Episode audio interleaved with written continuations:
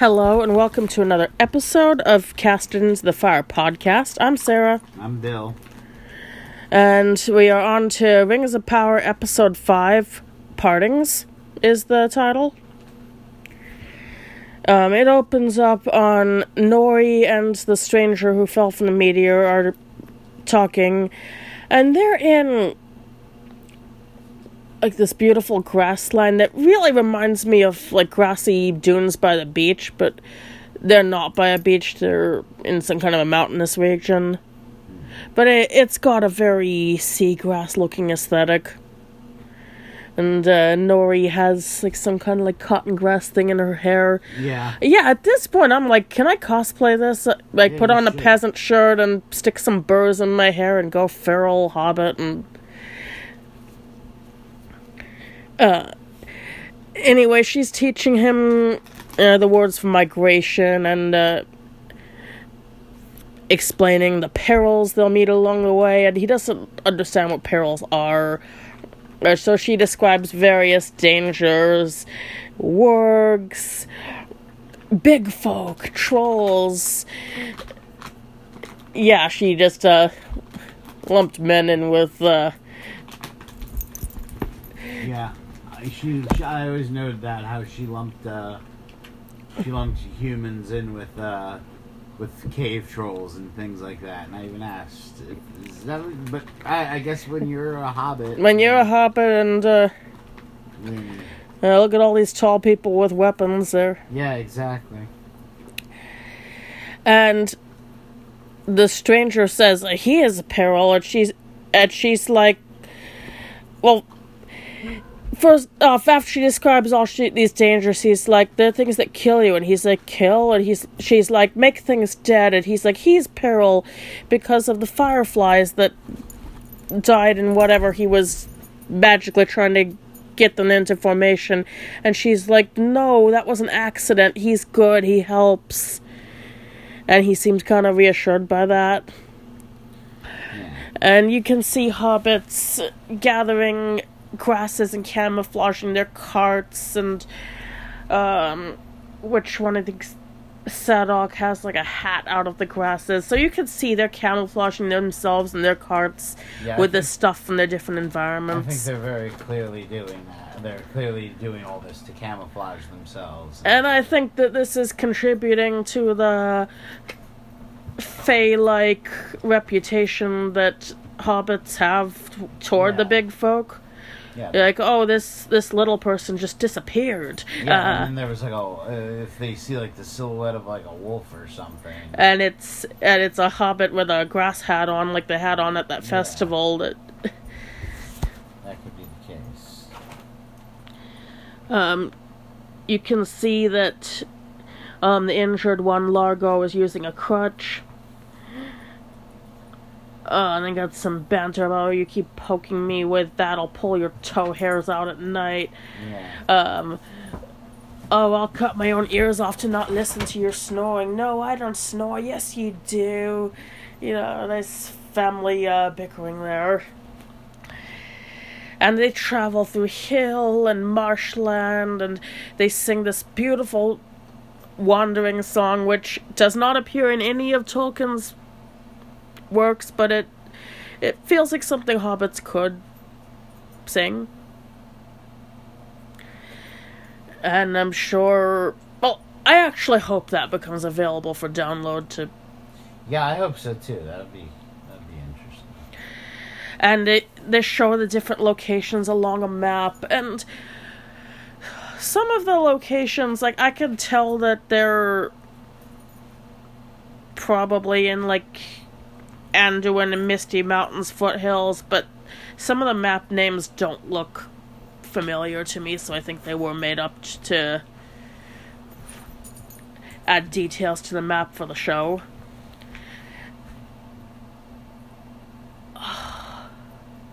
Oh, come on, pup. Don't eat that tissue. Part, pardon the little warg again. Yeah, she's eating tissue, and she's she's gonna protest when we take it away from. Yeah. Bad puppy.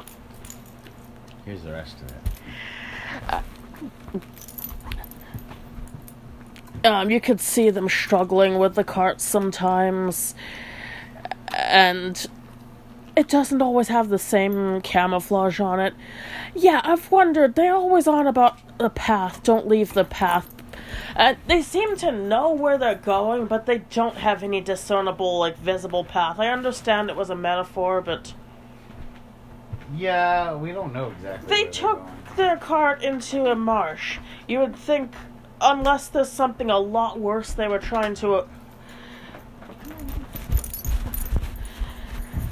Unless there was something that a lot worse that they were trying to avoid by going through the marsh. That's what I thought. I thought maybe they were trying to avoid like orcs or something. Because, yeah, taking your cart into a swamp marsh.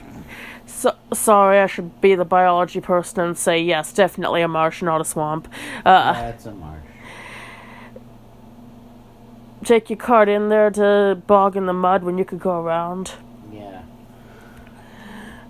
I mean, at least Frodo, Sam, and Smeagol, I, you know, definitely had a reason to want to avoid being seen, and maybe it's like that. You know, when they did the Dead Marshes. That's Oh, and you can actually see an abandoned, broken cart, as if some hob- hobbits had uh, been quote unquote left behind there, or at least had to abandon their transport. Yeah, who knows? Or they could have been attacked by something there. Like that. That's that could have been the case.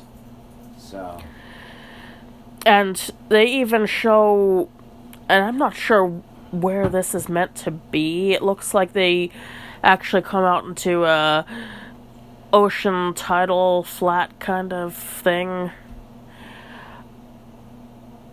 Now I haven't. Oh, when we were discussing the Lord of the Rings prologue, the actual books in the recently uh, released episode of podcast, we talked about how hobbits actually have a fear of the sea to the point where they associate it with death. yeah, I'm not sure they had developed this fear yet, but but they do, and and it's interesting because there would still be hobbits that'll go fishing in lakes and all that, but uh, and there Well. is well, as we know, there's what happens to uh, that was Frodo's parents. Frodo's parents. Yeah, that wasn't in the ocean, of course. Although I sort of have. Oh. Have you heard the theory that. Well, there's a certain sneaky water d- dwelling creature with a hatred of the name of Baggins.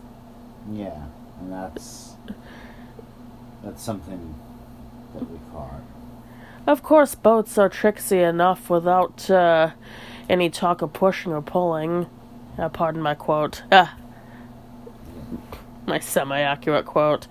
Anyway, since we went on a bit of a tangent, there's a flashback to when the meteor man landed and the the fiery stuff around him, but then it shows the empty crater.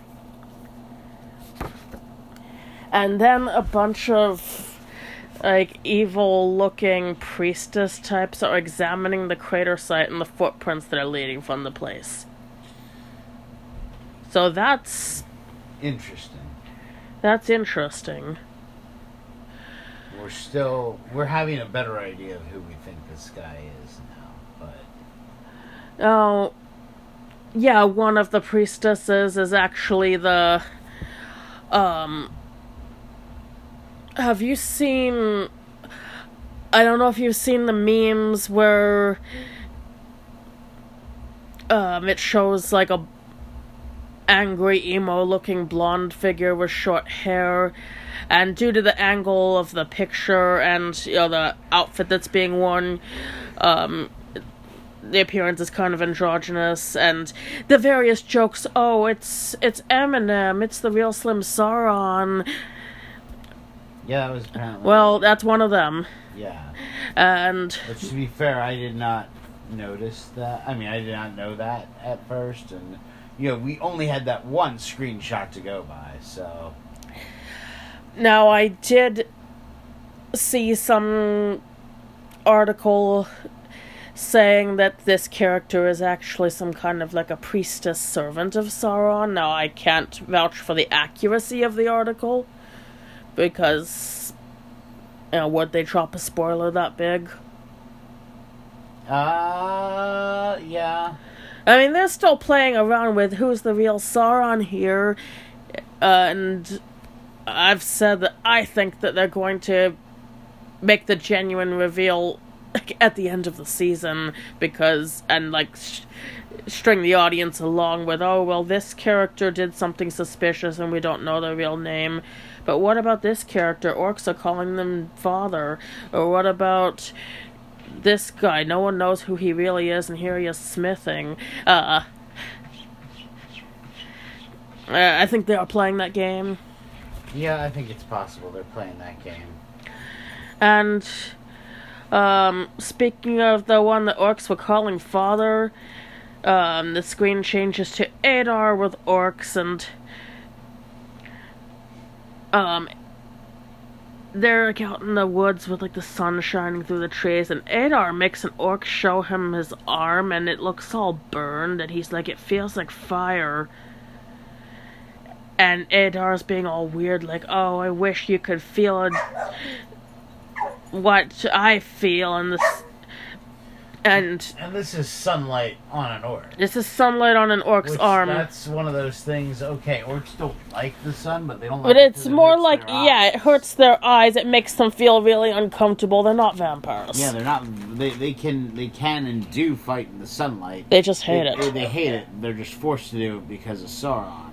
So I don't know if they're trying to do some sort of thing where uh, orcs are uh, different somehow, or if these are they're arguing that orcs were different before Sauron came along. It's almost making it look like those kind of scale pattern robes that the orcs are wearing are some kind of shroud against getting sun, literal sunburn, and that's a change from book canon, but. Yeah. And yeah, Adar goes on about, oh, the sun, the sun will be gone, and then that part of him that knows its warmth will be gone as well. Summon the legion, so that was just weird, and continues to feel like something Sauron might say. Yeah, and a lot of this seem like this guy does seem like Sauron. Um, however, we can't say for sure for a number of reasons, including what happens in this episode, which we're going to Yes. Um, now back to the refugees. The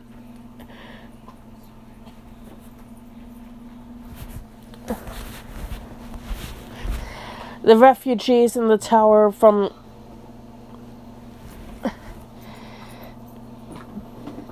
um, when the orcs were raiding the human village. And Arondir is there too.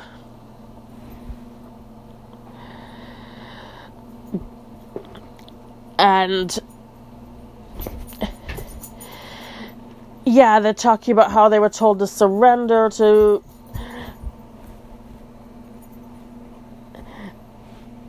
Adar in exchange for mercy, and who will stand and fight. Bronwyn is trying to recruit, you know, people who will fight back instead of surrender or run away, I guess, or yeah. So and even if the and make that tower like a symbol of their courage instead of their um, failing. yeah, so we have them train with Galadriel. That's not yet. That's not yet. Okay, that's the next. Galadriel's off in Numenor still. Oh, that's right, because she has to call talk to the queen again. Yeah, so actually, most people in the tower do raise their hand, but Waldreg, the kind of creepy guy from before, is saying that they should surrender and hope for mercy. And he tries to get Theo to go with him. And he goes on this whole tangent on how it's like somehow more noble to bow your head and as long as you're surviving, I guess is what he was saying. Um, but he advocates for that. He advocates for basically anybody who's powerful. And I still don't know what's going on with him. Yeah, I don't know either. Because remember, like last episode, he sounded possessed. He was talking in that, you know, Sauronic voice, like well, when they're reading off the- and that's why other people were thinking he, it might be him, but it is hard to say. I mean, we don't know. Well, I am certain that Waldreg himself is not Sauron, but Sauron might be working some kind of Yeah, magic might, through him. He might be controlling him through something. Because why would Sauron want to surrender to Sauron? Yeah. Uh, um, back to Numenor, they're talking about some kind of plans to sail west, which confuses me because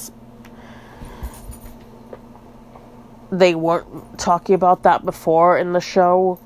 I mean, yes, I explained how in the Silmarillion that was like their one forbidden thing is like don't sail west and go to Valinor. It's not for it's not for humans yeah. but they didn't seem to have any plot about that and they did speak of sailing east to middle earth to fight against sauron so why are they talking about west at all Yeah, we don't, we don't know exactly. and isildur wants to go and be on the front lines of I still think this is the fight against Sauron, but I was kind of confused. I was too, but I, I mean, I thought, I assumed it was against the fight against Sauron, and I guess we're gonna find out whether or not that's the case, or whether there's something extra to this. Well, Isildur has, as you know, gotten himself in trouble already with Yeah. some stuff, and he's getting like, why you want this now? You had a chance to be a contributing to Numenorean society. You, you're not in the guard. You're not with the. You're not with any of the guilds. You're not with the stable horse riding guild, whatever. Just and he's like, "Oh, but I can prove myself now. Like you had your chance."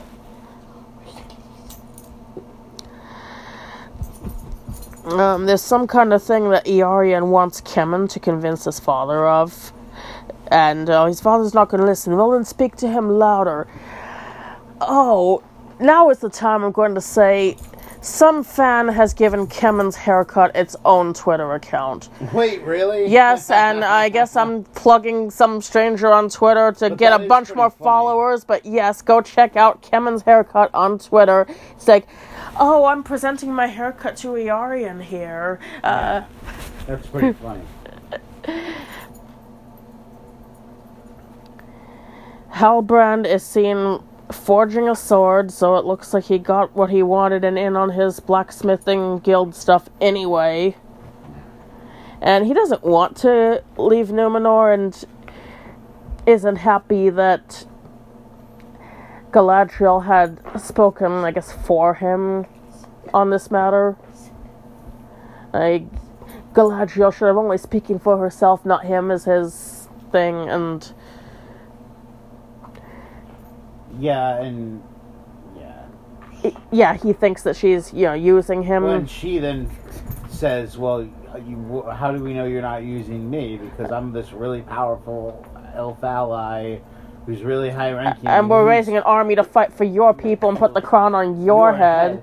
Well, but that causes him to get upset. He And he's like, says- uh, maybe put the crown on someone else, and he rips the sigil necklace yeah, off. He, he he wants he wants out.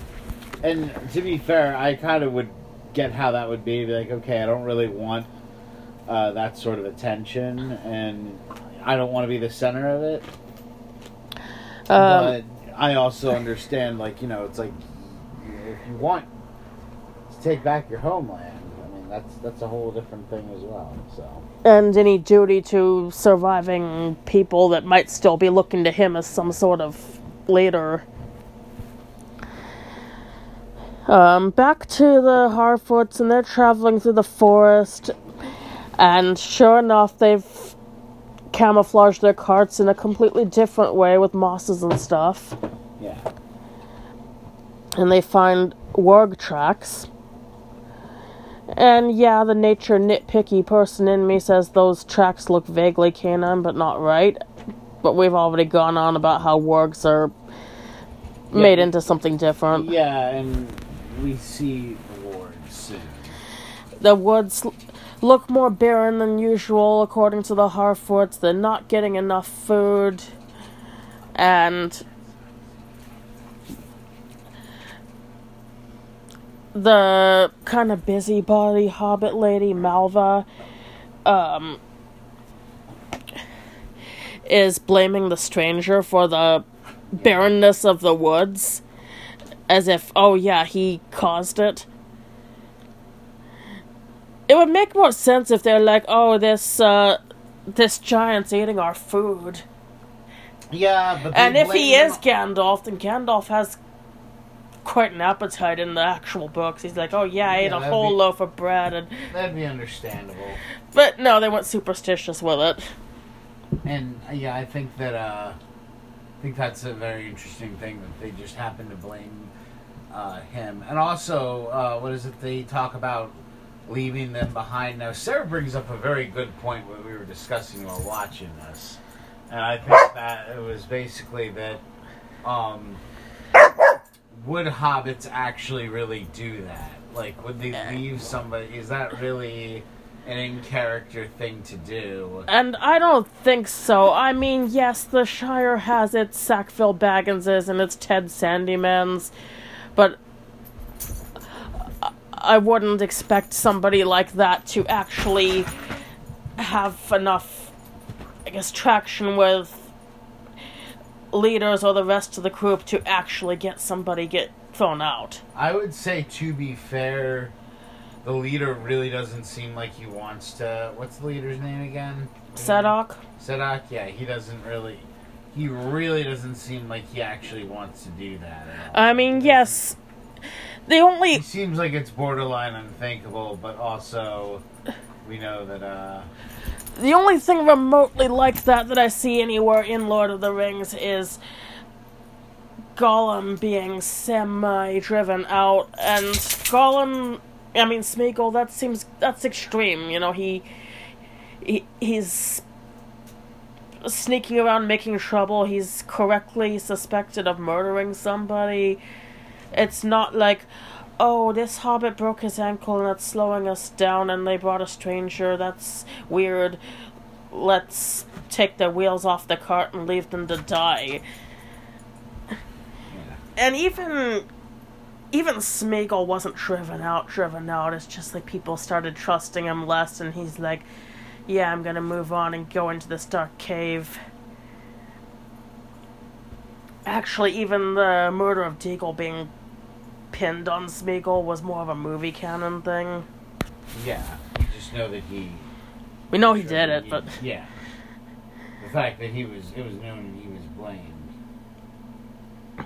But yeah, Malva is straight up being like, well, why don't we just take the wheels off of the cart of the um the Brandyfoot's caravan and just leave them here in these woods that don't have enough food and have predator tracks in them Yeah. because somehow this stranger is making the food and disappear by superstitious means. Uh, Yeah, we don't know. We don't know where they're getting that from, but they are. So. A hobbit is seen uh, picking what looks like chicken of the woods mushrooms off of a tree. Yeah. I mean, I don't want to give a positive mushroom ID to the internet at large. I think they were trying to make it that. Though. but that's what it looked like. Yeah. So that's saying a lot of good food for them, and I'm like internet mushroom ID. That's that's a liability, but Yeah. And as this is happening, wargs attack, and The wargs that look like entelodonts, which by the way are prehistoric pigs. I don't know if we mentioned that, but oh, you did. these these look like that rather than. Ne- never let Bill lose an opportunity to go paleontology on you, or dinosaurs, or uh, megafauna. But yeah, it's not the same warg as the one that was fighting in the orc camp. Had a totally different snout shape and teeth structure and everything.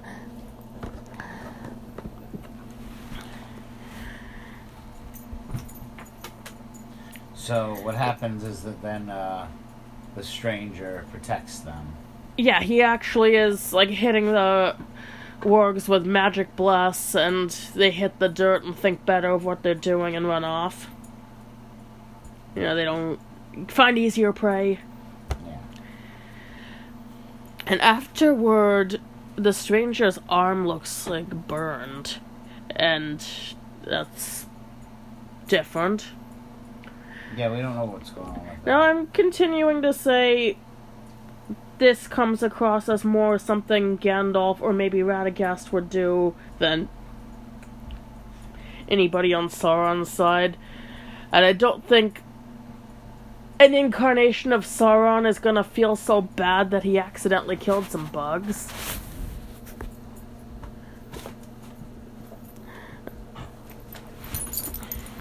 I, I, I don't think he'd do that either. I also think that, you know, you could argue that if this is Gandalf, or at least a good character, you could argue that this character, um, you could argue that this character, um, may have accidentally done that. I mean, and he seems to be regretting it. It seems to have been an accident. So. I probably shouldn't go off subject, but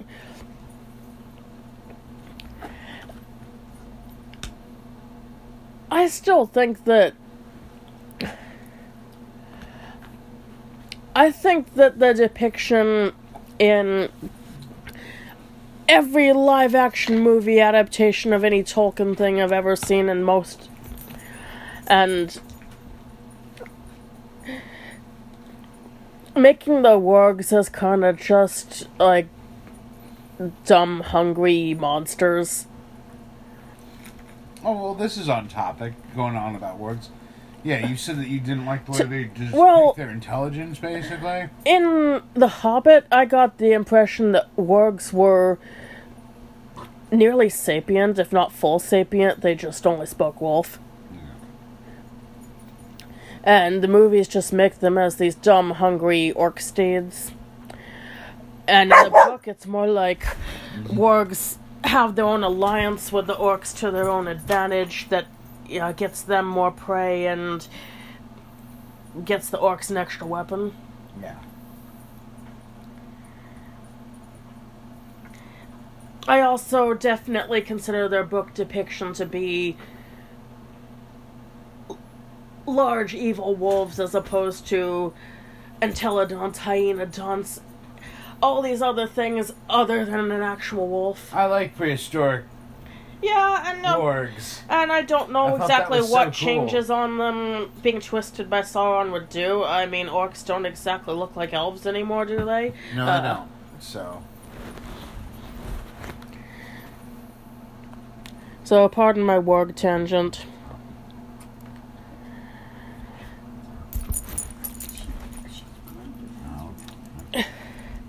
And back to Numenor, Galadriel is training the young Numenorean warriors. Yeah.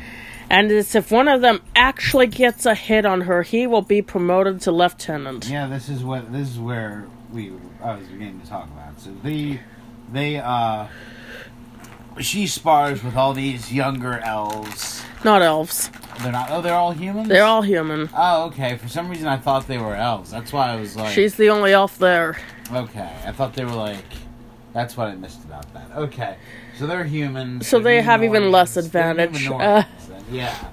Uh, so you get these young Numenoreans uh, who are like, you know, I think they're supposed to be in their late to late teens, going by the way they describe it. So uh, they do that, and uh, they they they try to land a hit on Galadriel.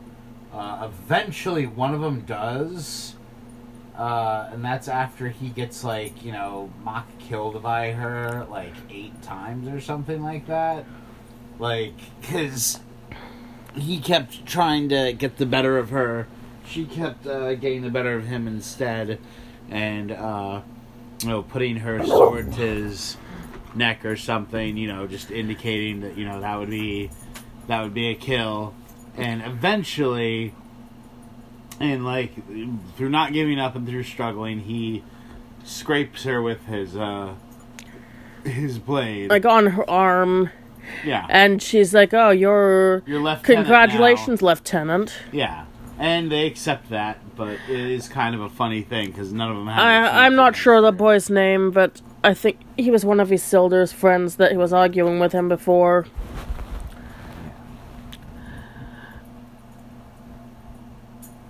Um, Kemen is encouraging his father Pharazôn to exert his influence. And it looks like apparently Muriel is holding the real power, which I, once again, I'm comparing this with the Silmarillion and getting confused. Because Muriel. Okay, Muriel in the Silmarillion is definitely married to Pharazôn by force and doesn't seem to have any real agency in anything. She was just something to lend some legitimacy to Pharazôn's rule because she was from the true ruling family Yeah. in their But if she's holding pat, and that could just be like a rewrite of the of the um I'm not even sure they are married in the. In this one. Okay. I mean, I'm not certain anymore. well, maybe who knows? Maybe it's some sort of joint. Maybe because they're cousins and they didn't want to look too much like the other popular show going on right now.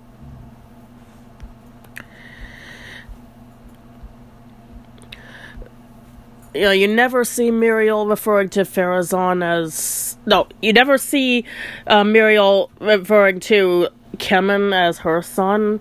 So maybe. Maybe he isn't. Or maybe he's Pharazôn's son from a previous marriage, I don't know, or Yeah, it could be. That's one of those things I guess we'll either see or we won't. and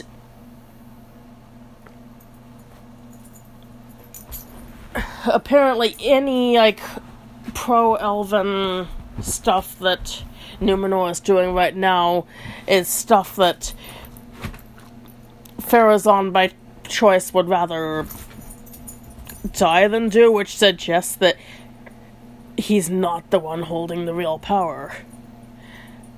And to throw more confusion to it, she keeps getting called Queen Regent, and to the best of my understanding, a Queen Regent is somebody who's. It doesn't have a. Queen who does not have a living husband, but has a son that's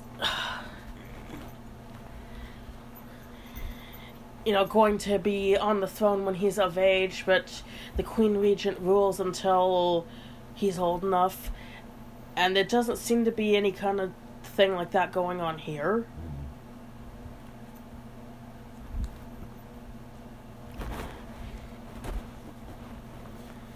Yeah. Uh, Pharazôn explains to Kemen that he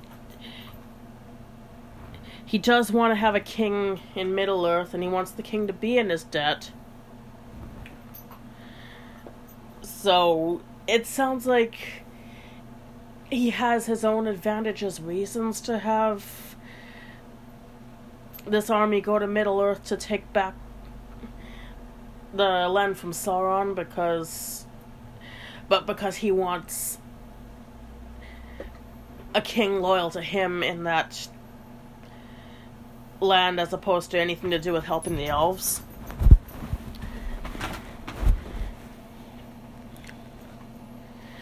Oh, and also the Muriel's father is shown not wanting Muriel to go to Middle Earth. I'm talking Tar Palantir. Um, because darkness awaits her if she goes. No, that's that's different. Yeah, it is different. We're not. Next, the stranger is seen soaking his burned looking arm in water, and ice is forming just from his arm around his arm. And, oh, like Nori gets her hand in the way, and Yeah, she gets Nori- ice on it too. And, Yeah, Nor well Nori yeah, Nori tries to touch it, her hand gets frozen onto his arm and eventually though like it like explodes, is it? It, There's like- a like a flash of flame that looks a lot like what you saw in Lord of the Rings when somebody would touch the ring unwisely. Yeah, and then she went flying back. She went flying back. I wasn't sure that the flash of flame was literal. I think it Yeah, I didn't even really. I wasn't sure if that was flame or not. It just looked like it was some sort of ice explosion or something. I don't know. It was weird. But it looked more like a symbolic thing, like when someone touched the ring. There was no actual flash of flame when someone touched the ring either. But yeah, the ice exploded off, and Nori got scared and ran away. Council is seen happening between Durin and the elves, and oh, this is moving quickly from elves, and Durin is like, You elves are. What is your acquisition, that stone table you're using? Because this is from a special underground stone that's really hard to yeah, get to. Yeah, it's like this super sacred stone. we only use it for graves. sacred monuments and graves and stuff, Yeah. and um, the elves are politely apologetic and offer to return it to him. Yeah, he says, "Oh, we'll give it to you." So, yeah, more on that later. And Elrond thinks that Gilgalad seeks alliance with the dwarves with dishonest interest, which It's kind of true. which is kind of true. And he has Elrond um, tell tell the story of the roots of. I am sorry, I definitely spelled this wrong. Ithilgur. I guess I don't know. I'm pronouncing it wrong too. I Well, if you can't pronounce it or spell it right, I probably can't either. That's that's. So this is apparently an apocryphal song that Elrond doesn't think was likely really happened. Uh, There was a tree that had a Silmaril encased inside of it, and battle on the peak of Misty Mountains between an elf with the, the purity of Manwë and a Balrog of Morgoth, and how they fight over this tree, and the elf is filling it with light, and the Balrog's filling it with fiery hate, and lightning hits the tree and goes down to the roots, deep into the mountains. and this lightning like, hitting the magically illuminated Silmaril encasing tree formed the mithril and put the light of the Silmaril into it. Now this this is playing pretty fast and loose with canon here. Yeah, that's not in canon at all, and that's one of those things they just, I guess, made up for the show. It's not like And the it's real canon purist types are gonna be mad. but it's not like canon and it says that's not what happened. It just Well, the the locations of the it. Silmarils are like, yeah, this one's in the sky, this one was. They're tossed very- into the sea, this one went into a fiery chasm. doesn't. Yeah.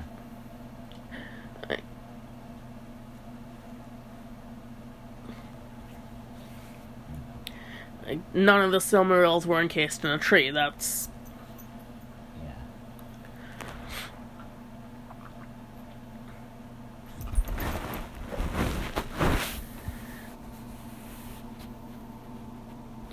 Gilgalad thinks the doom of the elves is coming and that they're fading. As a Tolkien fan, I feel like I should understand fading better. I've been reading these books long enough. But it's like, oh, elves can die in battle or they can fade, and I, I don't fully understand what I, fading. I took the fade to mean like when they get depressed, like uh Or does it mean like they lose their magic, or does it mean they straight up die, or yeah, but we know that they can die of depression. I figured it was like that. I mean, I don't know, maybe not. There again, as Sarah said, it's not very clear, and there's a number of things that aren't clear in this. And it's not especially clear in the actual books, and I'm probably got. If I have enough listeners, I probably have some angry Tolkien fan be like, "No, it is clear. You, how can you not understand this?" And if you got a good, uh, understandable explanation of this, feel Yeah, free feel to free to message us. And yeah, he thinks that he sent away war by sending away Galadriel. So clearly he thinks Galadriel's keeping the war going. Yeah, uh, well, that has been discussed a few times. How a few people are like, alright, it's over. We can't find Sauron anywhere. Let's just leave it at that. And Galadriel's like, no, he's out there.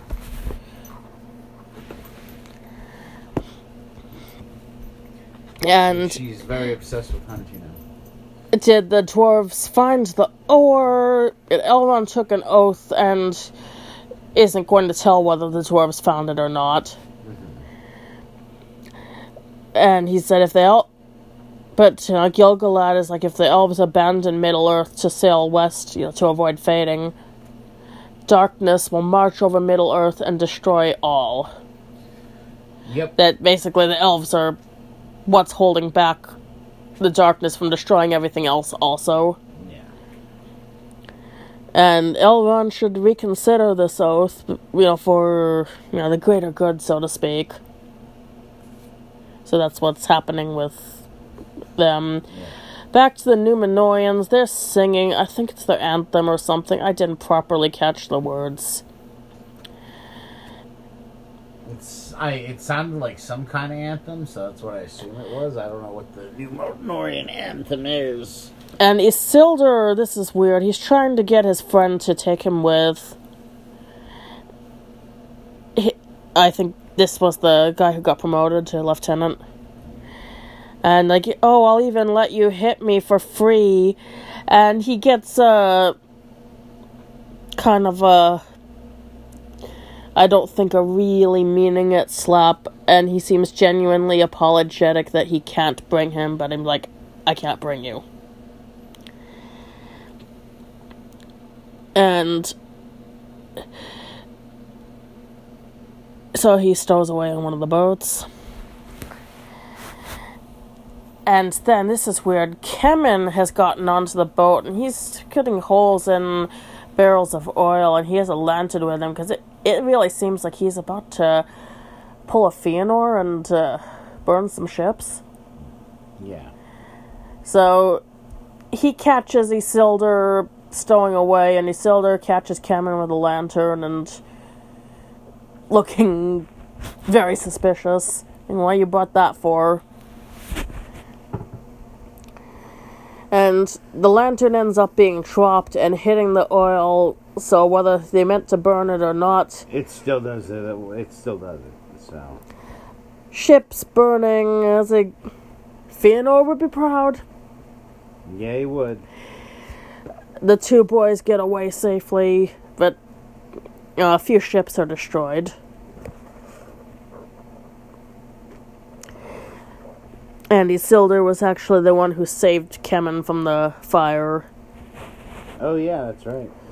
The royal, the royals think that a brigand caused it, so Kemen didn't own up to bringing a lantern Nope. or opening oil barrels. And a meeting will still be held about when they will sail, and Halbrand must attend, it said pointedly. Um, back to Gilgalad, he wants the mithril to saturate elves in light of in the light of the Valar to save them, because the mithril has the light of the Silmaril, and the Silmaril has the light of the trees of Valinor, and once again, none of this is canon. All of this is purely made up for the show.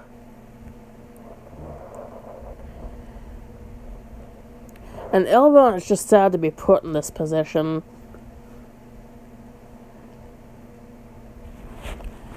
You know, to possibly break his oath to his friend or not be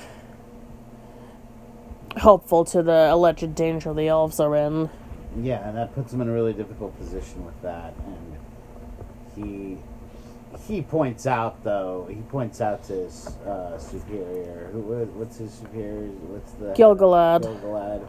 He points to Gilgalad that uh, it would be breaking an oath, and like with elves, that's a really big deal. And it's a big deal to dwarves too. It's a big deal to both, and it's a big deal like if if you like break an oath to a friend, um, That's the height of dishonor. It's yeah, and it's like the idea is that your commanding officer should not be asking you to do that, even though that's not realistic. That's the whole Tolkien ideal thing. So that's part of the ideals that were put forward for these races. And uh, Celebrimbor is talking about how Elrond's father, Eärendil the Mariner, went sailing to implore the gods, I mean, in the Valar, to fight on his behalf, you know, against Morgoth.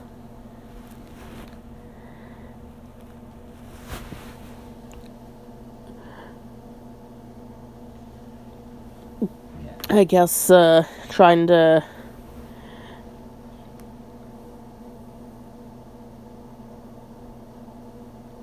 tell Elrond that there's a greater thing that he should do. And Elwing didn't want Eärendil to go, but he still did because he's the only one who would. Um, next on Numenor, Galadriel is trying to get Halbrand to help.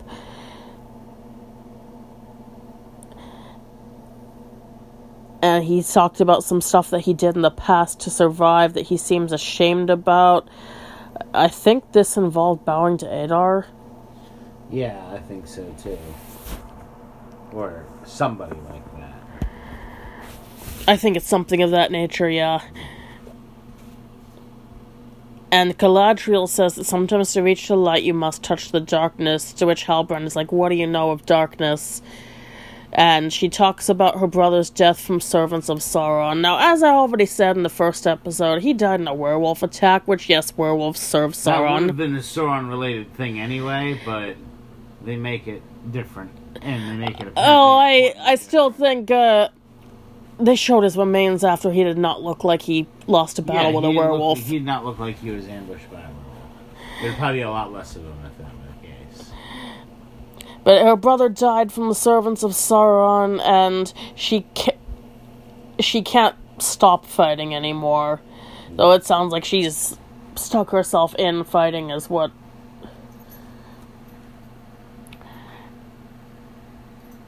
Now, to be fair, Sauron is an actual existing threat to Middle Earth that the elves are kind of ignoring. So, so yes, she's uh, trapped in a personal revenge thing, but also like someone's got to fight Sauron. Well, anyway, she says that the elves uh, tried to exile her because they could no longer distinguish her from the evil that she was fighting. Which is, sorry, that's kind of uh, nonsense in my opinion. Because yeah, she's obsessed. Oh, it looks like that whole congratulations, you get to sail to the west thing was actually an attempt to just get, rid of her, yes. Oh, it's getting rid of her in a peaceful way, but yeah, that's uh, that seems to be the case. And she gives him back his necklace with the sigil on it. Yeah. Um, back in the Southlands, Waldreg is approaching the orc camp where Adar was running things to pledge his service to Sauron. Which he does, and he says, You are Sauron, are you not? And this is where it gets interesting. Yeah, this is why I say maybe he's not. Is just because he gets really. Yeah, he just throws Waldreg to the ground and seems to be choking him. Yeah, and then he makes him kill. Uh, he never straight up says he isn't Sauron, but he he makes him kill uh, a younger friend of his, I guess. yeah he Is that throw what that was? he throws him a knife, and he's holding the boy Rowan. Um, oh, it was Rowan. Okay, what was his name? All right. for Waldreg to sacrifice his only blood can bind, and Rowan is seen pleading as Waldreg stares at him, and the screen just changes. So I don't know if Waldreg killed him or not. Maybe he didn't, or maybe he did, and they just didn't want to show a human sacrifice in full detail on screen. Yeah, probably not.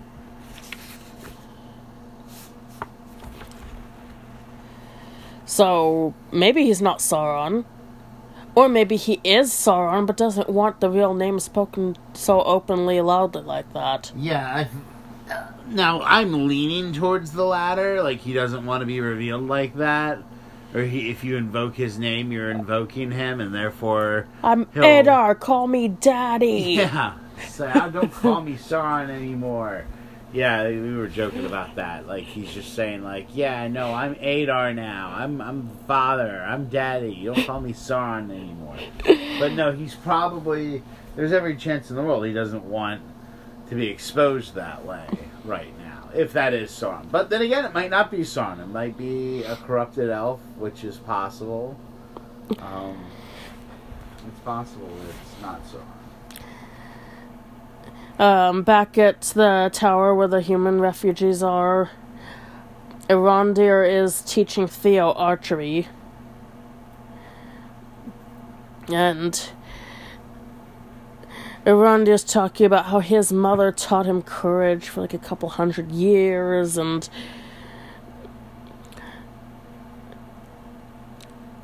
Yeah, and Theo's talking about how the elves watched over humans and um half of them left, but half of them stayed. And he's like, There's something you don't know. And he shows his uh, evil looking sword hilt that he's been carrying around. And Arondir's like, I've seen this before. And he shows this creepy looking old statue that kind of looks like someone being sacrificed. Just this like figure with a long sword and below it like some victim, but I don't know. Don't know what the statue is, but nothing good. So he shows this statue and talked about how it was enemy crafted to enslave your ancestors. And Arondir thinks that the enemy is particularly interested in Theo. Now, to be fair, Theo just found it. I don't think the enemy would be that interested in him if he hadn't found it, right?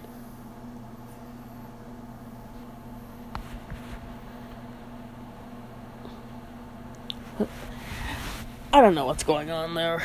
Yeah, I don't know either.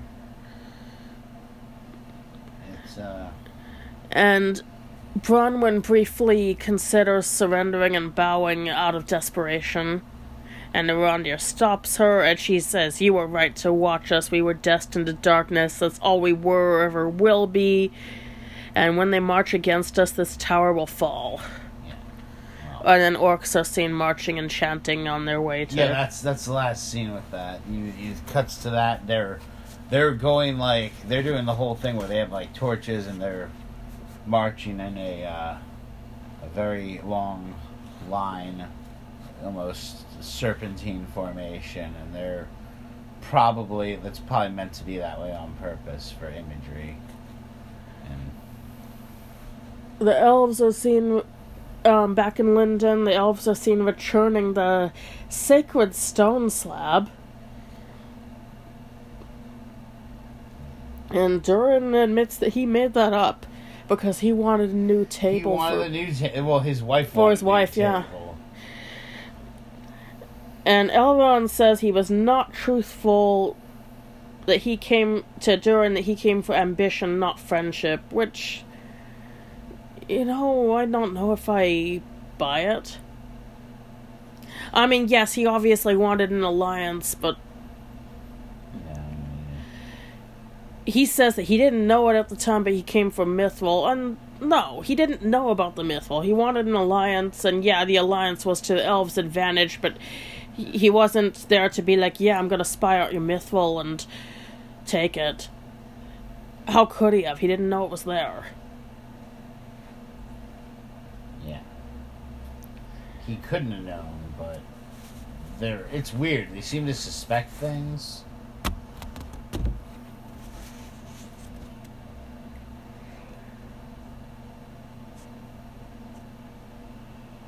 And he explains the elves' immortal souls diminishing if they don't sail or get the mithril.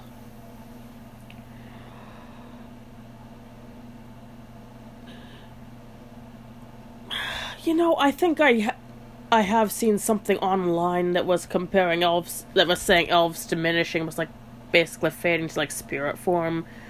But until I see that actually in print from Tolkien, I'm still well, anyway, he's explaining that the elves' immortal souls will diminish unless they get the mithril, and the fate of all elf kind is in Durin's hands. And Durin seems to kind of like that. He's like, say that again. How about you say that for me again? See, it, it sounds like Durin appreciates elves being fully dependent on Yeah, he likes. Well, he liked that. He liked the way Yeah. that sounded. He likes the idea of being important, especially to elves, even though he's not fond of elves. But that's how that works. Um, tell Disa the table is for me. And Durin seems agreeable about the mithril.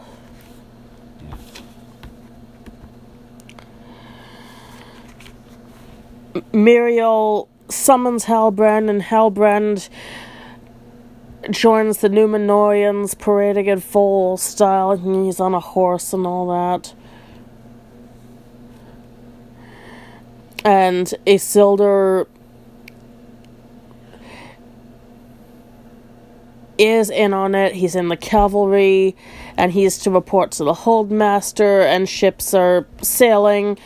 Everyone is in full armor because why? Why not be in full armor on a ship? Why not, indeed? Yes. I know, right? The, well, uh, if you fall over, you're gonna go straight to the bottom. yeah, and even elves can't uh, breathe underwater or swim with armor. Not even Galadriel. Yeah. East for Middle Earth. And the end credits uh, have a song. I think it's the same song as the Hobbit's Wandering Song. Yeah. And I did not catch what role he had in it, but Simon Tolkien was involved. Oh yeah. So I should know this. I'm like grandson, right? Yeah, I think so. I don't. I don't remember. So yeah, it's, Here, I'll look it up. What's it? yeah. what- Simon Tolkien. How is he related to J.R.R.? Alright. Hold on. Simon Tolkien. And he's wrote some stuff of his own. None of it's like fantasy genre. Yeah, it's its own thing. grandson and the eldest son of Christopher Tolkien. There you go. I wonder if Royd Tolkien is going to show up in any of this. I don't know. Oh, he Royd Tolkien ended up in the Hobbit movies, and he also ended up as an extra in uh, Game of Thrones as one of the wildlings. Uh, look at like one of the groups of just like random hairy wildlings. That's him. Uh, so I don't know if he'll be in this too, but Simon is in some in some role. And guess that's all I got to say about this episode. You have any more comment? Well, I am. I feel like there's a lot of questions, and I'm hoping that they actually do answer some soon. I know you think that they're not going to do a lot of reveals, including the Sauron reveal, until the very end, and leave us guessing. But I hope they give us a little something. I think that there are gonna be some fans really mad about the Mithril and Silmaril divergences from canon. I mean, I'm not mad, I'm like, that's not canon, but at this point, I already see the show as semi fan fiction. But yeah, people who don't like canon divergences, they're gonna hate that. Yeah. So yeah, I guess we'll see what happens next. And we have also started going over the actual book, Fellowship of the Ring. It's not going to be very fast, but um, the prologue is out. It's already out on our podcast. So, the Fellowship of the Ring prologue revisited. Go check it out. We talk about hobbits. We talk about pipeweed. We talk about the history of the Shire. Um, we talk about the various um, proto hobbits, the Harfoots, and the Stoors, and the Fallohides. So, yeah, go and check that out. And thank you for listening to Cast It Into the Fire podcast. Good night. Good day.